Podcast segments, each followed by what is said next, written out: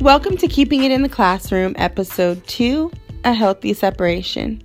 Thank you for tuning in and Happy New Year.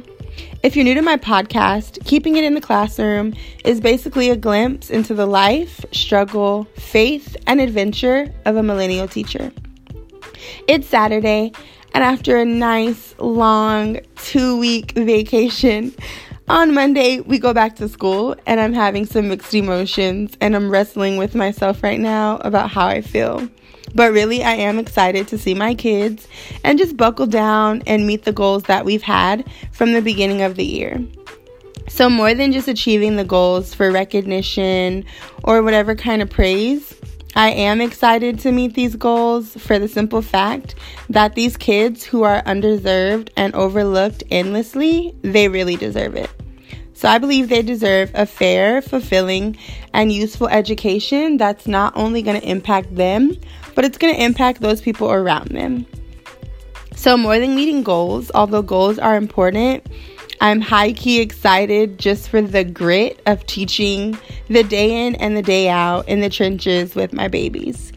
So, the dance parties, the random hugs, playing tag at recess, jumping off of swings, pictures and parties and no shoes in the classroom and funny socks and really just being a point of consistency in their lives.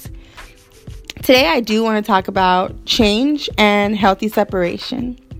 So, not only is teaching in general unpredictable in many ways, but I feel like my school, more than any other school that I've worked at, or honestly any other school on the face of the planet, changes more frequently than most. So, we did have two days over the break of um, professional development, and in those two days, many things changed. Um, the one change that impacted me the most is that I'll be transitioning from a first grade teacher to a first and second grade CSI teacher. So, if you don't know what CSI means, um, it's just critical student interventionist. So my entire room has been collapsed and divided into the other two two home rooms for first grade. So my my room will be free for me to do intervention throughout the entire day. Now, most of you are probably like what's wrong with that? And I definitely know several teacher friends who probably think I'm crazy because as an interventionist, you do have that flexibility and just functionality to move and be as you please. But I really do feel gifted and valued and the most useful when I'm in the classroom with my kids and doing life with them. I feel like I thrive with them there when I'm fully able to serve. And even with the most difficult and challenging students, I still feel like I would rather be in the classroom 100%. So, how does this tie into my topic of healthy change? Well, here's your encouragement. And the lesson that the Lord is currently teaching me is that separation and change is seasonal, but it always has a purpose. So, again, separation and change is seasonal, and it always, always, always has a purpose. So, I attended church tonight with a friend, and the topic was on dun da da da a healthy separation. Um, so there are times when God calls us to separate ourselves from specific things, but more than that, according to scripture, we are called to be holy as He is holy, set apart, different, separate. Um, there are seasons, though, where all throughout scripture and even in our own lives, we need to separate and alien, alienate ourselves from specific things, whether it's social media or a relationship or food or things that are just keeping us stagnant and far from God. And so this is my season and this is what, you know, the Lord has been teaching me. And just honestly moving to a new state and seeking out community in the midst of teaching and all the things that life throws at us, it's distracted me and it's numbed me to see that I need to be separating myself from things that are keeping me stagnant in my relationship. And not in just one area, but in all areas, I need the Lord's grace to do that. So, just really quickly, I wanted to break down the word separation and just give you some examples of when separation has occurred throughout scripture. There are many, but I'll just give you a few. So, my dictionary definition of separation is an act or instance of separating or the state of being separated. Another definition said a line of parting or to part with. So, in scripture, we do see several instances of short and long term separation. And again, in scripture, the meaning is to be set apart, different, separate. So, some of the examples I have just thinking about in the very beginning how God separated light and darkness, day from night, water from sky when He was creating the world. Um, seeing several examples of men and women who separated themselves to be alone with God and to seek Him and for nearness to Him. Um, thinking of how God Himself separates people for purpose. Um, and then again, be holy as I am holy. Um, he is separate, so we are called to follow and to be separate and set apart. So, in service tonight, um, the pastor read this verse in Matthew 17, and it really stuck out to me and kind of tied the loose ends of being set apart. So, I'm going to go ahead and read that for you guys. This is Matthew um, 16 through about 21. And I'm going to just read the whole thing. So, and I brought him to your disciples, and they could not heal him.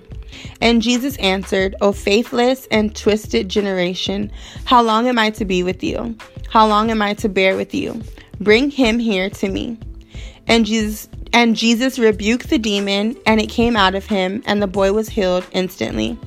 Then the disciples came to Jesus privately and said, Why could we not cast it out? He said to them, because of your little faith. For truly I say to you, if you have faith like a grain of a mustard seed, you will say to this mountain, Move from here to there, and it will move, and nothing will be impossible for you. So, again, that was Matthew 16 through 21. So, the verse that stuck out to me was verse 17. And Jesus answered, O faithless and twisted generation, how long am I to be with you? How long am I to bear with you? Bring him here to me. So, in the version that the pastor read tonight, the two words of faithless and twisted read unbelief, unbelieving, and perverted. And then again, in another version, it says faithless and corrupt. So, the problem is unbelief and perversion. And the solution, if we were to continue to read, is that the solution is separation. And so, again, separation can come in many ways, but the two ways that I want to talk about is through prayer and fasting. So, the problem was unbelief and being disconnected from God, not holding Him to His word and who He says He is, and perversion, which is being connected to the world and corrupt by sin. The solution is prayer, which brings us closer to God, and fasting, which pushes us further away from the world and causes us to be secluded and separate so that we can spend that time with God. Now, the pastor gave a really good example, but one that stuck out to me was the example of his daughter trying to do the monkey bars but just struggling with moving forward. So, his example was her trying to move forward but still holding on to one of the monkey bars that was behind her and how her momentum was stifled because of it. And in the same way, not having momentum and being stuck between those monkey bars, it's the same for us spiritually, physically, mentally, and really in every area of life. So, moving forward does require action and the act of letting go. So I just had to share that because I was really excited and encouraged that only in the first few days of the new year, the Lord has just been really gracious in showing me again and again clearly how I ought to move and think and operate throughout this year.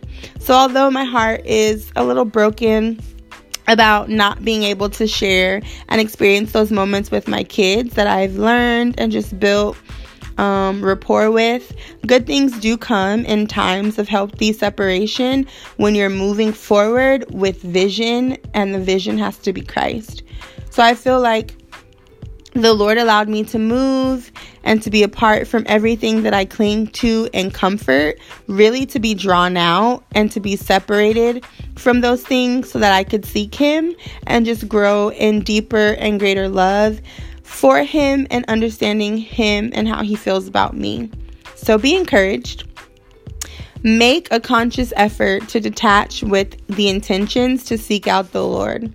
So, detachment without a clear vision of how you ought to move forward is really equivalent to like a whack diet. Like, how are you going to eat whatever you want to eat and work out and expect results, right? No progression or results come from that. And really, you never leave the spot that you started in. You never leave the hamster wheel, you're always there. So, we really have to make conscious efforts to get rid of the junk that's in our lives and make room for God to work in the ways that He wants to work. So that was my little spiel, and I hope it encourages you just to make room for the Lord to work and, you know, take spiritual inventory of the things that you're connected to that you shouldn't be and how to disconnect to be closer to the Lord. So if this resonated with you, please show me some love. You can leave me a voice message or some claps to show your love. Or if you even have a podcast topic in the future that you would like me to do, please leave me a quick voice message. I will definitely shout you out the next podcast episode and I will make sure to get that podcast done. I do have some exciting news. My podcast is now available on multiple forums. So I'm not just available on Anchor. So if you don't want to download the app, no worries. You can listen to Keeping It in the Classroom on Radio Public, on Breaker, on Spotify, on Apple, and even on Google. So, again, thanks so much for listening to Keep It in the Classroom. Until next time.